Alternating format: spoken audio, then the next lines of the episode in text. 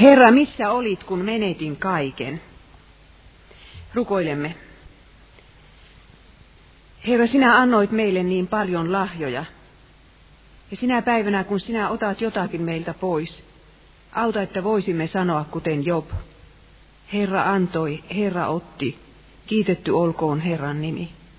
Amen. Viime kerralla puhuimme siitä, miten, millainen ihminen Job oli suhteessa muihin ja, ja suhteessa Jumalaan, ennen kuin katastrofi iski hänen elämänsä. Ja me huomasimme, että hän on viiden mainesanansa veroinen. Hurskas, nuhteeton, Jumalaa pelkäävä, pahaa karttava, ei ole maan päällä toista hänen vera, vertois, veroistaan, kuten Jumala sanoi. Ja puhuimme myös vedon lyönnistä, jonka Jumala teki saatanan kanssa. Kun saatana väitti, että Jobin usko on vain suotuisten olosuhteiden tulosta, niin Jumala luovutti hänet sielun vihollisen käsiin. Saatana saisi tehdä Jobille mitä tahansa, paitsi ei koskea hänen ruumiiseensa. Sitten nähtäisiin, jatka, jatkaisiko Job Jumalaan uskomista vai kiroaisiko hänet vasten kasvoja. Onko teiltä koskaan viety jotakin todella rakasta? Onko teiltä varastettu vaikkapa käsilaukku? Saati, että olisitte menettäneet lapsen, aviopuolison tai kodin tai työn.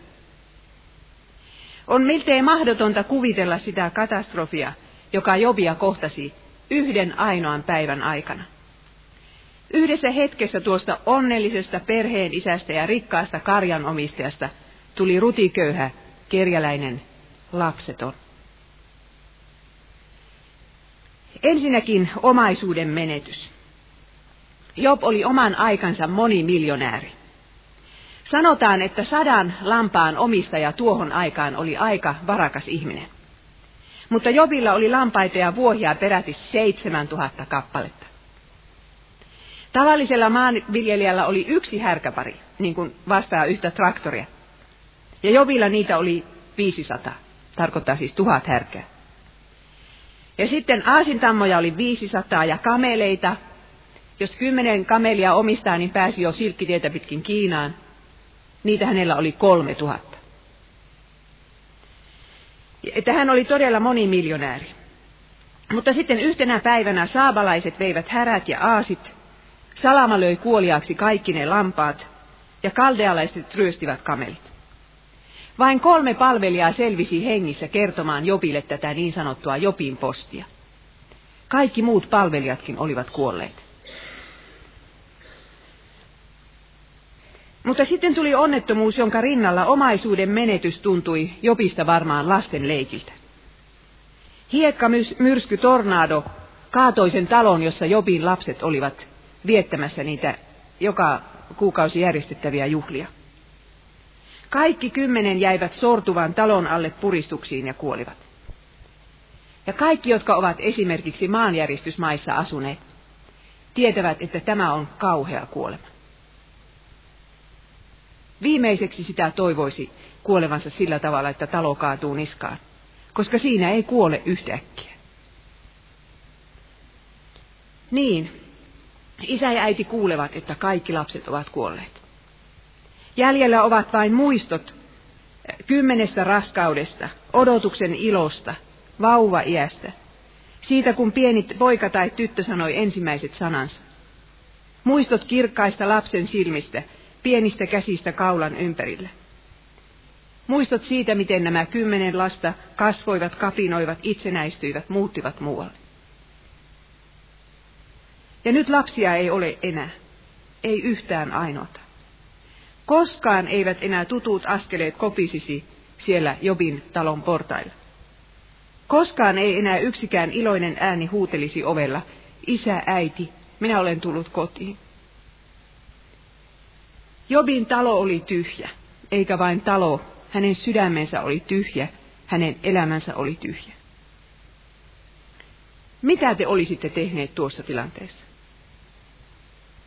Voisinpa melkein lyödä vetoa, että meissä täällä istuvista kukaan ei olisi tehnyt sitä samaa mitä Job. Ensin hän pukeutui niihin sen ajan surun merkkeihin, eli repäisi viittansa, ajeli päänsä paljaaksi ja ripotteli tuhkaa päänsä päälle ja sitten hän sanoi, Alastomana minä tulin äitini kohdusta ja alastomana palaan täältä. Herra antoi, Herra otti, kiitetty olkoon Herran nimi. Mitä Job tällä tarkoitti? Hän tarkoitti, hän tunnusti siinä, että hänen perheensä ja omaisuutensa ei ollut alun perinkään hänen omaisuuttaan. Se oli lainaa Herralle, Herralta. Herra oli sen antanut lainaan. Nyt laina-aika oli päättynyt ja hänen täytyi palata kaikki tämä Herralle. Ja sitten hän kiitti Herran nimeä. Minä väittäisin, että tämän suurempaa ylistystä ei raamatussa ole, eikä koko maailmassa.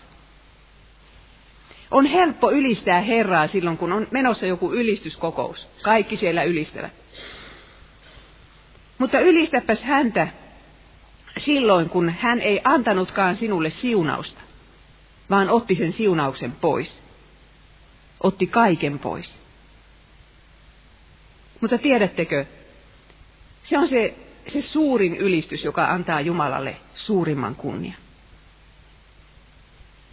Mutta tässä on huomattavaa se, että Job ei ylistä Jumalaa menestyksistä, menetyksistään, vaan hän kiittää vain Herran nimeä. On olemassa semmoisia kirjoja, minäkin olen jonkun niistä lukenut, jossa sanotaan, että, että on kiitettävä siitä, minkä menetti.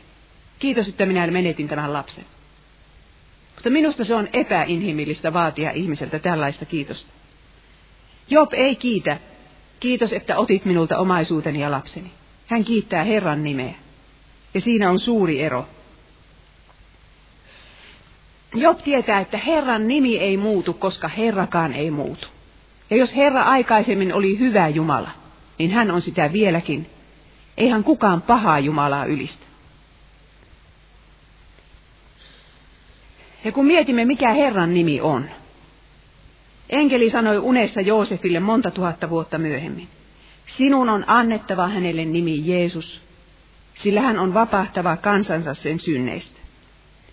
Jeesus-nimi tarkoittaa, hän pelastaa. Ja siinä meillä on sellainen nimi, jota me voimme ylistää tuskiemme keskellä. Herra pelastaa. Ja Jobkin jollakin tavalla aavisti tämän Herran nimen merkityksen. Ja miten päättyy sitten Jobin kirjan ensimmäinen luku? Kaikessa tässä Job ei tehnyt syntiä, eikä puhunut nurjasti Jumalaa vastaan. Joskus Jobin kirjaa selitetään ikään kuin se olisi itsestään selvää, että Jumalaa vastaan saa nurjasti puhua. Mutta kyllä se ensimmäisestä luvusta lähtien on selvää, että niin ei saa tehdä. Job oli juuri pelännyt poikiensakin kohdalla sitä, että he ehkä kiroaisivat sydämessään joskus Jumala. Itse hän ei halunnut sitä tehdä. Ja siitä saatana ja Jumala olivat juuri tämän vedonlyöntinsä tehneet. No, luulisin nyt, että Jobin elämässä on jo tarpeeksi onnettomuutta. Ettei tarvita enää mitään lisää. No, toisen kirjan luvussa alkaa Jobin äh, kirjan kolmas näytös. Me olemme taas taivaassa ja jo toisen kerran Jumala julistaa siellä taivaan torilla Jobin vanhuskaaksi. Hän sanoo ne viisi mainesanaa ja uudestaan ja vielä kehuu, että Job pysyy hurskaudessaan, vaikka joutuu syyttömästi kärsimään. Huomio, syyttömästi kärsimään. Sanoo Jumalakin tästä asiasta. Mutta mitä saatana vastaa? Hän ei luovuta helpolla. Saatana on kerta kaikkiaan päättänyt olla uskomatta, että joku uskoo Jumalaan, Jumalan itsensä tähden. Siinä täytyy olla jokin muu syy. Ja näin hän sanoo. Luku 2 ja 5. Ojennappa kätesi ja koske hänen lihansa ja luihinsa. Saat nähdä, että hän kiroaa sinut vasten kasvoja. Saatana tarkoittaa tä- tämmöistä. Hän ikään kuin sanoo, lisää Jobin onnettomuuksiin vielä yksi onnettomuus.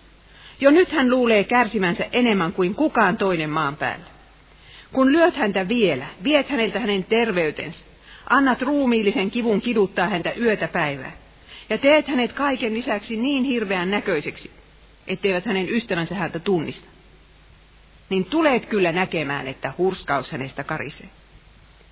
Oma terveys on Jobille tärkeämpää kuin kymmenen lapsen henki.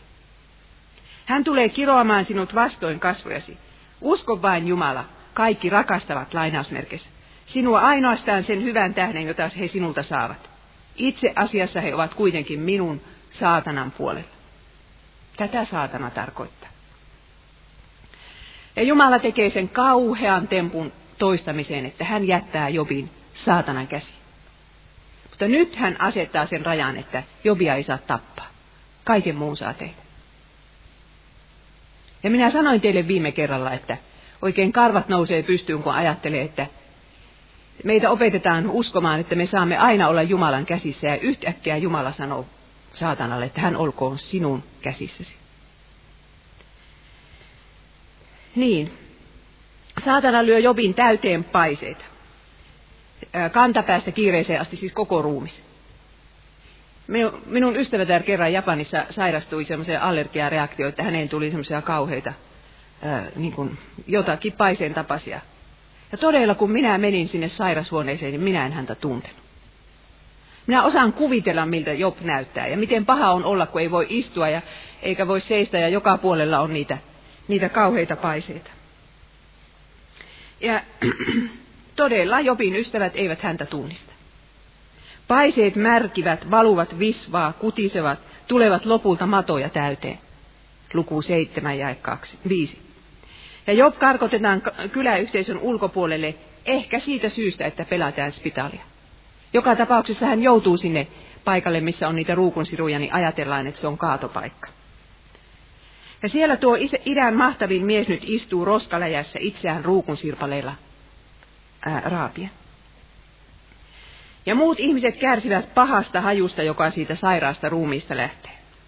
Luku 19 jakeesta 13 eteenpäin. Minun henkeni haisee, vaimoni inhoaa sitä. Omat veljeni sanovat, hän löyhkää. Pahaiset kakaratkin minua halveksivat. Oma ystäväpiirini inhoaa minua. Nekin, joita minä rakastin, torjuvat minut. Minä olen pelkkää luuta ja nahkaa. Hampaani paljastuvat ikenien alta. Ajatelkaa tätä ihmistä. Ja sitten tietysti sairautta seuraa unettomuus ja ainainen kipu. Kyllähän se sairastaminen helppoa olisikin, jos saisi edes yöllä nukkua. Luku 30 ja kestä 16. Yön tullen tuska poraa luuni minusta irti. Kipu nakertaa minua, se ei koskaan nuku. Vaatteeni kiristyvät ympärilleni, paitani kiertyy kuristamaan minua. Toinen onnettomuus tuntuu usein meistä paljon pahemmalta kuin se ensimmäinen. Sen takia, että me emme ymmärrä, minkä takia Jumalan pitää lyödä lyötyä. Sitten tapahtuu, että myös vaimo ja muut sukulaiset hylkäävät Jobin. Tähän asti Job ja hänen vaimonsa ovat eläneet onnellisessa avioliitossa uskollisina toisilleen. Mutta nyt vaimo on saanut kyllikseen. Ja kyllähän me ymmärrämme häntä. Hänkin on menettänyt kymmenen lastaan. Ei siinä osaa valita sanojaan siinä tilanteessa.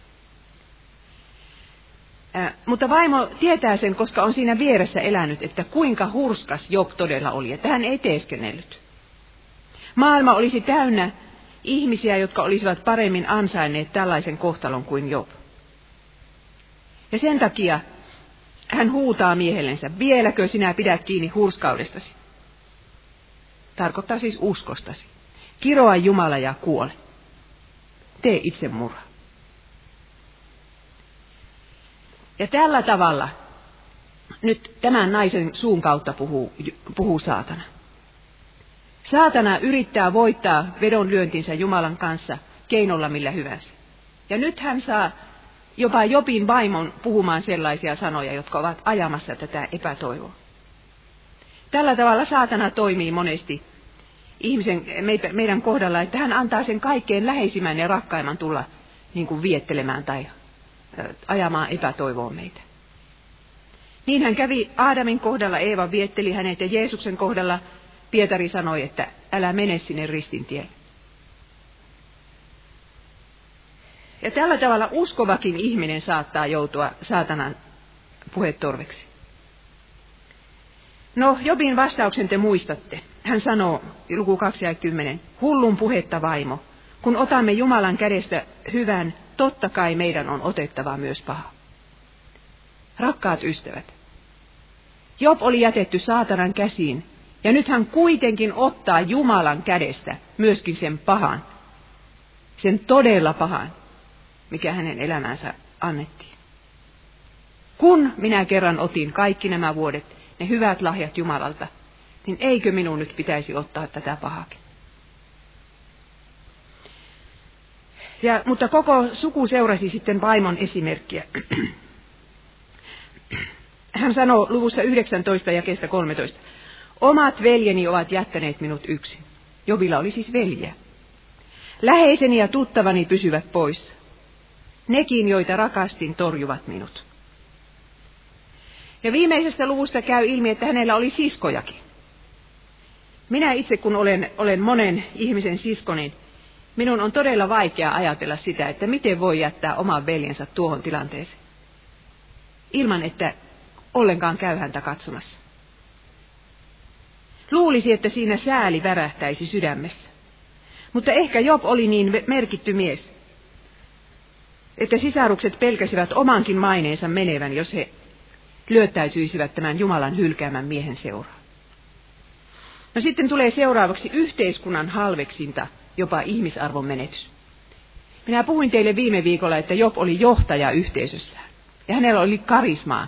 Kaikki tykkäsivät hänestä. Ja mitäs nyt tapahtuu? Hän menettää yhtäkkiä yhteiskunnan arvostuksen ja tuen. Kyllä ihmisten suosio on sellainen asia, että sen päälle ei kyllä kannata paljon laskea. Se tulee hetkessä ja menee hetkessä. Ja lyötyä on helppo lyödä. Job oli ollut hyvä johtaja ja tuomari siinä yhteisössään, mutta miten yhteisö sen nyt palkitsee? Tekemällä hänestä pilkkalauluja ja nimittelemällä häntä jumalattomaksi. Luku 17 ja keistä 6 eteenpäin. Minusta on tullut kaikkien pilkkalaulu. Ihmiset sylkevät minua silmille. Kunnon ihmiset kauhistelevat kaikkea tätä. Jumalaton saa vilpittömät järkyttymään. Siis Job on jumalaton. Tuon ajan yhteiskunnassa oli ilmeisesti sellainen kastittomien luokka. Ja Jobiin koskee nyt erityisen kipeästi se, että nämä kaiken yhteiskunnan alimmista alimmat alkavat pilkata häntä. Se osoittaa, että hän on vaipunut pohjasakkaakin syvemmälle. Näin hän sanoo luvussa 30 jakeesta yksi. Ja nyt, he naura- ja nyt nauravat minulle miehet, minua nuoremmat, joiden isiä en pitänyt minään, en kelvollisina edes paimenkoirieni pari. Ja nuo ovat tehneet minusta pilkkalaulu. Heidän keskuudessaan minusta on tullut sananparsi. He inhoavat minua, pysyttelevät minusta kaukana, sumeilematta sylkevät päin kasvoja. Taivaan tuuliin katoaa minun kunniani. Tämä viimeinen lause on jotenkin riipaiseva. Se tarkoittaa sitä, että Job kokee, että hänen ihmisarvonsa on mennyt. Taivaan tuuliin katoaa minun kunniani. Me kaikki tiedämme, että on hyvin vaikeaa kunnioittaa itseänsä ihmisenä, jos kukaan muu ei, ei kunnioita. Jos kaikki pitävät minua jotenkin sellaisena, ää, vaan jotenkin epäihmisenä, niin kyllä, kyllä minunkin on vaikeata kunnioittaa itseäni. Minkä takia Jobin tuskalle nauretaan? Mitä nauramista siinä on? Vai onko se totta tämä sananlasku, että vahingon ilo on paras ilo? Tätä menestyvää miestä kuitenkin kadehdittiin. Ja nyt kun hän, hän menetti kaiken, niin hänelle nauretaan. Ja Luther sanookin, että kiusaus ei olisi mikään kiusaus, jos ei ihminen jäisi sen keskelle yksin. Miten se pa- paljon se meitä auttaisi, jos olisi yksi inhimillinen olento, joka meidän tuskamme ymmärtäisi? Tai jos, me, jos Jumala puuttuisi asioiden kulkuun niin, että me tietäisimme, että hän edes ymmärtää. Alkukirkko luki Jobin kirjaa piinaviikolla. Ja tämä osoittaa sitä, että alkukristityt lukivat Jobin kirjaa ikään kuin se olisi ollut Jeesuksen elämänkerta. Ja toden totta, kun me luemme näitä alkulukujakin, niin tuleepa mieleen hän, joka koko ikänsä oli tehnyt kaikkea hyvää, pelkkää hyvää, mutta josta tuli ylen katsottu, ihmisten hylkäämä, kipujen mies ja sairauden tuttava, jota näkemästä kaikki kasvonsa peittivät, halveksittu, jota emme minäkään pitäneet. Kyllä Jobin kirja puhuu myös Jeesuksesta. Matka idän mahtavimman miehen palatsista kaatopaikalle on pitkä. Mutta matka taivaan valtaistuimelta ristille on vielä pitempi. Jeesuksellekin huudettiin palmusunnuntaina Hoosianna, Daavidin poika. Häntä pidettiin kuninkaana. Ja vaivaisen viiden päivän kuluttua, ehkä se sama väkijoukko, eikä se nyt eri väkijoukko ollut, niin hu- huusi kuorossa ristiin naulitse. Sillä tavalla Jeesuksen suosio hävisi käden käänteessä. Ja myös Jeesukselta vietiin hänen ihmisarvonsa. Kun häntä kidutettiin, pilkattiin, syljettiin ja loppujen lopuksi lyötiin alastomana ristille, joka oli se viimeinen ihmisarvon menetys. Mutta kun Jeesus huusi ristiltä, Jumalani, Jumalani, miksi minut hylkäsit? Niin siinä on kuitenkin yksi ero Jobiin nähden. Job vain luuli, että Jumala on hänet hylännyt. Hän oli väärässä, mutta Jeesus tiesi olevansa todellisesti Jumalan vihan alla. Miksi hän sitä oli? Siksi, että sinä ja minä olemme ottaneet eri tavalla kärsimyksemme kuin Job otti. Siksi, että me emme kiittäneet Jumalan nimeä silloin, kun tragedia iski, vaan teimme kaikkea muuta. Ja tämän rangaistuksen Jeesus kantoi sinne ristin puuhun. Haluaisin nyt puhua teille muutaman sanan kiusauksesta ja koettelemuksesta. Ne ovat sama sana ainakin Uudessa testamentissa peirasmos. Se tarkoittaa sekä kiusausta että koettelemusta. Ja Jobhan tässä nyt joutuu molempiin. Kiusaus kuuluu ihmisen osaan. Se oikeastaan, se kuuluu jo ennen syntiin lankeemusta. Semmoinen olio, jota ei voida saattaa kiusaukseen, ei ole ihminen laisinkaan, vaan, vaan eläin tai robotti. Eihän kissaa voi kiusata, eikä robottia. Voisi houkutella syntiin. Mutta Jumala ei halunnut robottia, jota voitaisiin ohjelma, joka voitaisiin ohjelmoida tottelemaan häntä, vaan hän halusi ihmisen, joka rakastaisi häntä ja täyttäisi sen tähden hänen tahtonsa. Ja juuri siksi Jumala istutti sinne paratiisiin sen hyvän ja pahan tiedon puu. Jos sitä puuta ei olisi ollut, niin Aatami ja Eeva eivät olisi langenneet syntiin. Maailman tilanne olisi ihan toinen. Jovilta ei olisi viety yhtään mitään. Mutta silloin saatana voisi sanoa Jumalan edessä tällä tavalla. Nämä ihmiset uskovat sinun, koska heidät on ohjelmoitu se tekemään. Eivät he usko sinuun sinun itsesi tähden. Nämä oliot eivät osaa rakastaa. Jumala ei halunnut sellaista maailmaa ja siksi se oli se hyvän ja pahan tiedon puu siellä keskellä paratiisi. Kiusausta on kahta laatua. Sitä kaunista syntiä ja kauheata menetystä. Eli siis saatana saa synnin näyttämään niin houkuttelevalta meidän silmissämme, että tuntuu, että minä en voi elää ilman tätä asiaa. Se on yksi laji kiusausta. Mutta toinen laji on se, että Jumala ottaa meiltä pois jotakin suunnattoman arvokasta, mitä ilman emme usko voivamme elää.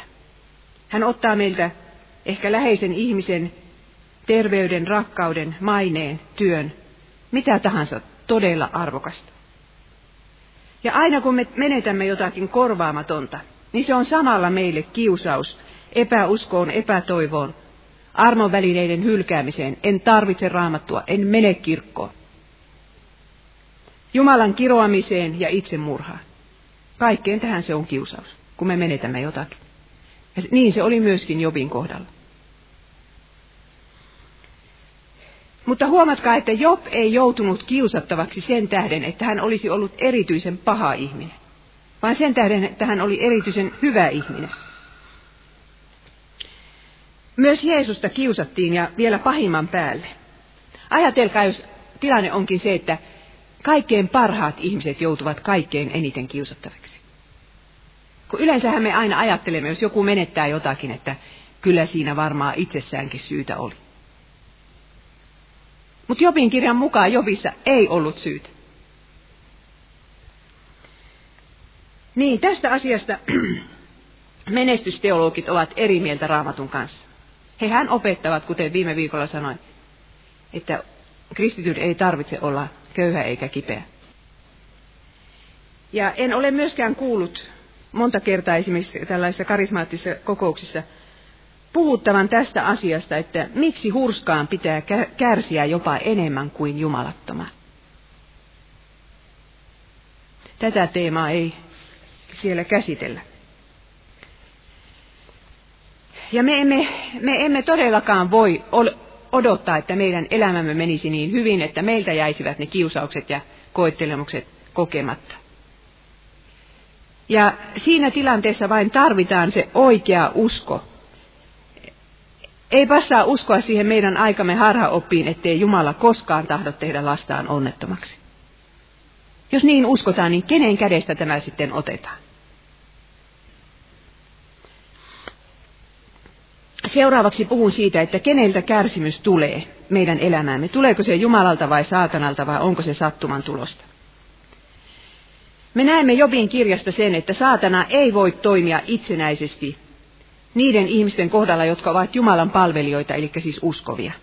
Saatana sanoo Jumala, Jumalalle, mutta ojennappa kätesi ja koske häneen, koske kaikkeen, mitä hänellä on. Saatana ei suinkaan mene Jobin luokse suoraan ja sieppaa siltä kaikkea, mitä se omistaa. Ei se edes uskalla sanoa, että anna minun koskea. Vaan hän sanoo Jumalalle, koske sinä. Se on ainoa, mitä hän voi tehdä Jumalan lapsen kohdalla. Sen maailman kohdalla, joka ei Jumalasta, Jumalaan usko eikä hänestä välitä, on asia toinen. Siellä saatanalla on vapaat kädet. Mutta ei niiden kohdalla, jotka uskovat Jeesukseen. Mutta Jumala ei koske Jobiin itse, vaan antaa saatanan tehdä sen likaisen työn. Mutta hän ei koskaan pakene vastuutaan siitä, mitä Jobille sitten tapahtuu. Kun Job tästä sitten vähän aikaa kuluu ja hän alkaa todellakin sitten syyttää Jumalaa ja tekee onnettomuutensa Herran syyksi, niin Herra ei vastaa hänelle yhtään kertaa. En se ollut minä kuin saatana. Herra kantaa vastuun. Hän on se firman pomo, jonka luvan päälle nämä asiat on tapahtunut, ovat tapahtuneet. Ja tässä on, Jobin kirjassa on mielenkiintoista se, että Job ei koskaan puhu saatanalle mitään. Vaikka saatana itse asiassa, hän, sehän se sitten järjesti niin, että Job menetti kaiken. Hän sanoo, Job sanoo, Herra antoi, Herra otti. Hän ei sano, Herra antoi, saatana otti. Ja voimme kuvitella, minkälaista Jobin elämä olisi ollut, jos hän ei olisi voinut ottaa kärsimyksiään Herran kädestä. Ketä hän sitten olisi rukoillut? Ja kene, kenelle valittanut elämäänsä? tanskalainen pappi Leif Andersen on kirjoittanut hirveän hyvän kirjan, jonka nimi on Miksi nukut Herra? Ja minä olen monet ajatuksistani näilläkin luennoillani saanut häneltä. Jos te jostain löydätte sen kirjan, niin ostakaa. Leif Andersen, Miksi nukut Herra? Ja hän sanoo siinä kirjassa tällä tavalla, minä luen nyt sitaatin. En ymmärrä, miten kaikki valtias ja rakastava Jumala voi rehellisyyden nimessä, nimissä välttää vastuun siitä, mitä maailmassa tapahtuu. Jos hänellä todella on kaikki valta taivaassa ja maan päällä, miksi hän sitten ei sitä käytä? Nykyisin näyttää olevan varsin yleistä puolustaa Jumalaa, ottamalla häneltä pois vastuu kärsimyksestä ja hädästä. Ei se ollut Jumalan syy, se vaan tapahtui sillä tavalla. Mutta todellisuudessa ei saavuteta muuta kuin, että häneltä otetaan pois myös valta. Jumalan rakkautta on puolusteltu ottamalla häneltä pois valta ja vastuu. Hänet on siis tehty voimattomaksi ja vastuuttomaksi. Ei. Mikäli valta todella on hänen ja hän haluaa myös saada kunnian, hänen täytyy olla valmis vastuun kantamiseen. Minä kuulin erittäin hyvän esimerkin tästä, tästä että kenen vastuulla kärsimys on uskovan elämässä. Tämmöinen esimerkki, että kuvitellaanpa, että pieni lapsi, tämmöinen kolmevuotias, leikkii junaradalla. Junaradalla, siis jotenkin sinne on joutunut ja siinä hän leikki. Ja minä seison siinä kolmen metrin päässä ja yhtäkkiä mä tajuan, että kohta tulee juna. No, juna tulee ja ajaa sen lapsen päälle. Ja sen jälkeen minä puolustaudun sanomalla, että en se ollut minä, kun se oli se juna.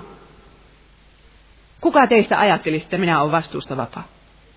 No entäs Jumala, joka hyvin olisi voinut estää Jobille tapahtumasta sen, mitä tapahtui? Voiko hän sanoa, en se ollut minä, kun se oli saatana?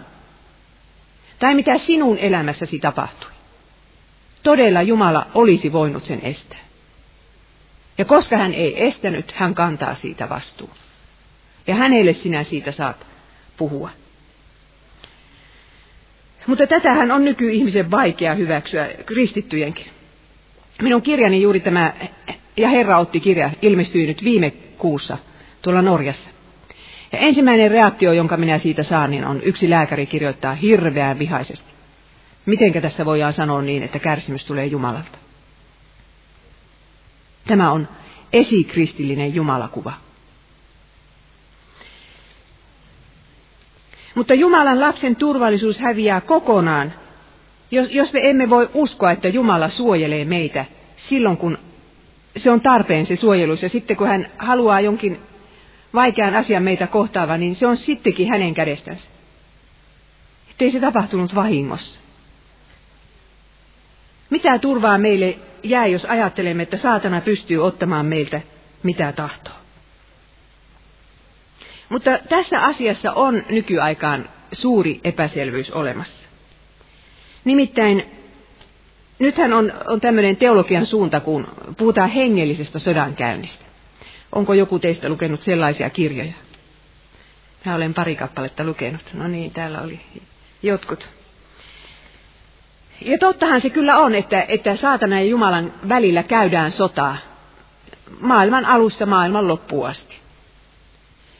Ja ihmiskunnan vaiheet ja jokaisen ihmisen uskon elämän vaiheet ovat suurta, osa tätä suurta sotaa, mutta minä en kutsu sitä hengelliseksi sodan käynniksi, vaan kosmiseksi sodaksi. Ja Jumala ja saatana käyvät taistelua siitä, että kumpiko sodan voittaa. Ja sitten he saattavat keskittää sen ottelunsa yhteen ihmiseen, niin kuin tässä Jobi. Katsotaan, kumpi tässä nyt voittaa. Mutta ihmiset, jotka puhuvat tästä hengellisestä sodan käynnistä, joskus tuntuu, että he uskovat saatanan voimaan yhtä paljon kuin Jumalankin. Nimittäin niissä kirjoissahan sanotaan näin, että jos alat sairastella, niin tarkasta nyt sitten, ettei sinun kotonasi ole mitään epäjumalan palvelukseen liittyvää esinettä. Ja, ja jos joku onnettomuus sinua kohtaa, niin se on tutkittava ensin, että tuleeko tämä Jumalalta vai saatanalta.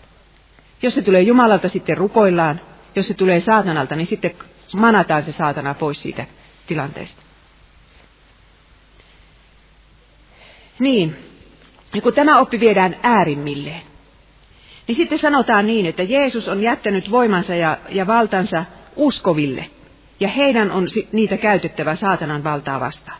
Jeesus ei tee mitään. Hän katselee vierestä, miten me tästä sodankäynnistä selviämme. Ja voidaan sanoa näinkin, että, että Jeesusta on turha rukoilla saatanan hyökätessä. Meidän täytyy silloin käyttää sitä omaa auktoriteettia, jonka olemme Jeesukselta saaneet. Ja täytyy sanoa, että Tämän opetuksen tiimoilta moni on kyllä menettänyt hermonsa. Niin. Sitten voidaan sanoa, hyvin paljon puhutaan tässä, tässä hengellisen sodankäynnin kirjoissa siitä, että uskova voi olla demonisoitu. Ei sanota riivattu kuin demonisoitu, mutta kun se on se sama kreikan sana. Riivattu ja demonisoitu, se on tismalleen sama sana Uudessa testamentissa. Ja äh, niin kuin karkotetaan uskovista riivaajia. Ja minusta tämä on aivan hirveä oppi. Että kuinka pyhä henki voi asua samassa sydämessä kuin paha henki. Ja äh, kun näyttää siltä, että semmoisia riivatun omaisia oireita voidaan sukkeroida herkkiin ihmisiin. Tämmöisiä, tämmöisissä kokouksissa sitä tapahtuu. Ihmiset käyttäytyvät ihan kuin ne olisi riivattuja. Minä itsekin näin semmoisia ihmeellisiä juttuja tuolla silloin, kun täällä monta vuotta sitten oli se Toronton nauruherätyksen kokous. Jeesus itse sanoo olevansa saatanaa voimakkaampi. Hän sitoo sen väkevän. Teillä on siinä monisteissa se raamatun kohta Markus 3.23. Ja sitten Jeesus sanoo näin, että, että mikään saatanan voima ei voi hänen omiaan vahingoittaa. Luukas 10.19. Saatana voi tietysti hyökätä uskovan kimppuun ja hyökkääkin. Ja joskus jopa käyttää meidän suuverkkiämme, niin kuin hän Pietarin kohdalla käytti, kun Pietari sanoi Jeesukselle, että Herra, älköön se sinulle tapahtuu. Mutta se on eri asia kuin riivaustila.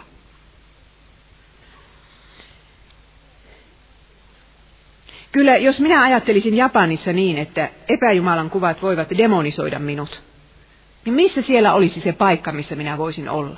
Siellä on joka paikka täynnä epä, epäjumalan kuvia. Minun ystävättärini toinen suomalainen lähetti joutui yhden työkauden asumaan omakotitalossa, josta hän vuokrasi toisen pään ja toinen pää oli tyhjillä ja siellä oli, oli tämä esi-isien alttari. Jos olisi ruvennut pelkäämään, niin olisi saanut pelätä.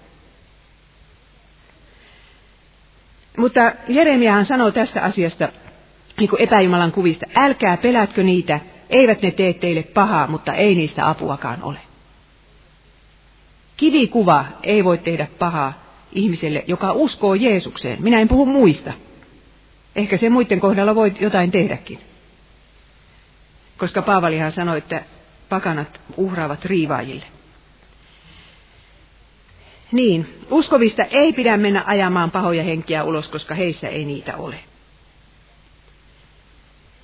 Mutta raamatussa on, on joskus semmoisia julkisia voimainmittelöitä Jumalan palvelijoiden ja saatanan palvelijoiden, epäjumalan palvelijoiden välillä.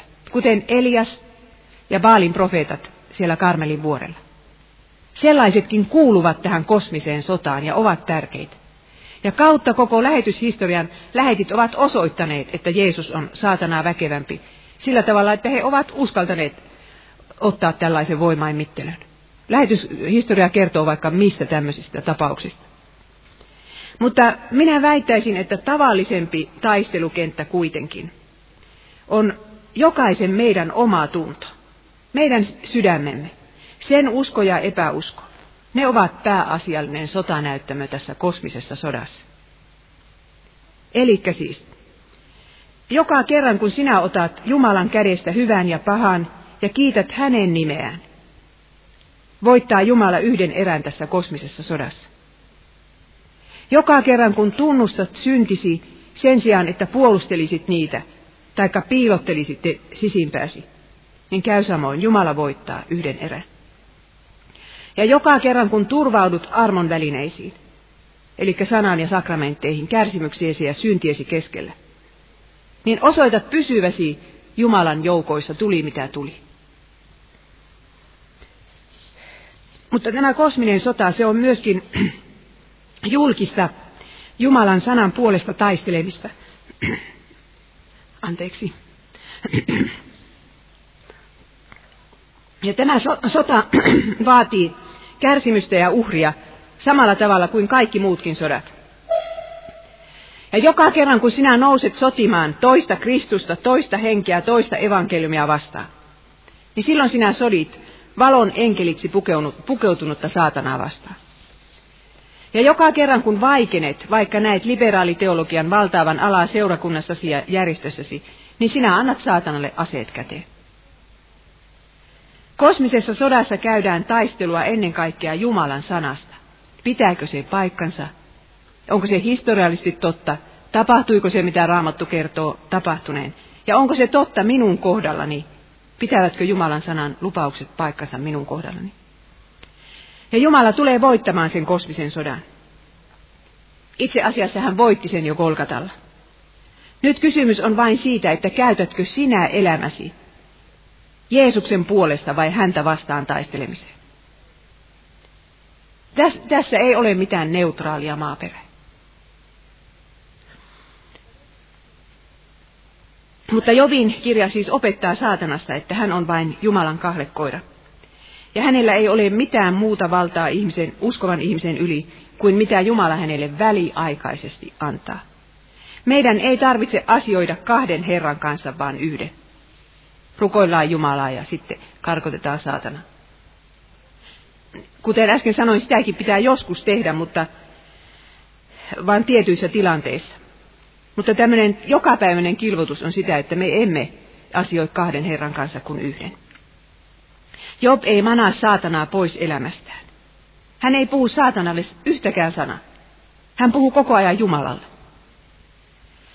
Ja samaten me näemme Uudesta testamentista, että kun Paavali paralla oli se pistinlihassa, jota hän sanoi, että se on saatanan enkeli, joka oli rusikoinut häntä todella kauhealla tavalla pistänyt sillä pistimellä 14 vuotta. Niin kenellekäs, kenellekäs Paavali puhuu? Hän sanoo Jeesukselle. Jeesukselle kolme kertaa, että ota multa pois tämä pistit. Ja Jeesukselta hän saa myös vastauksen. Niin, saatana ei voi tehdä Jobinkaan elämässä mitään muuta kuin toimittaa Jumalan vasemman käden työtä.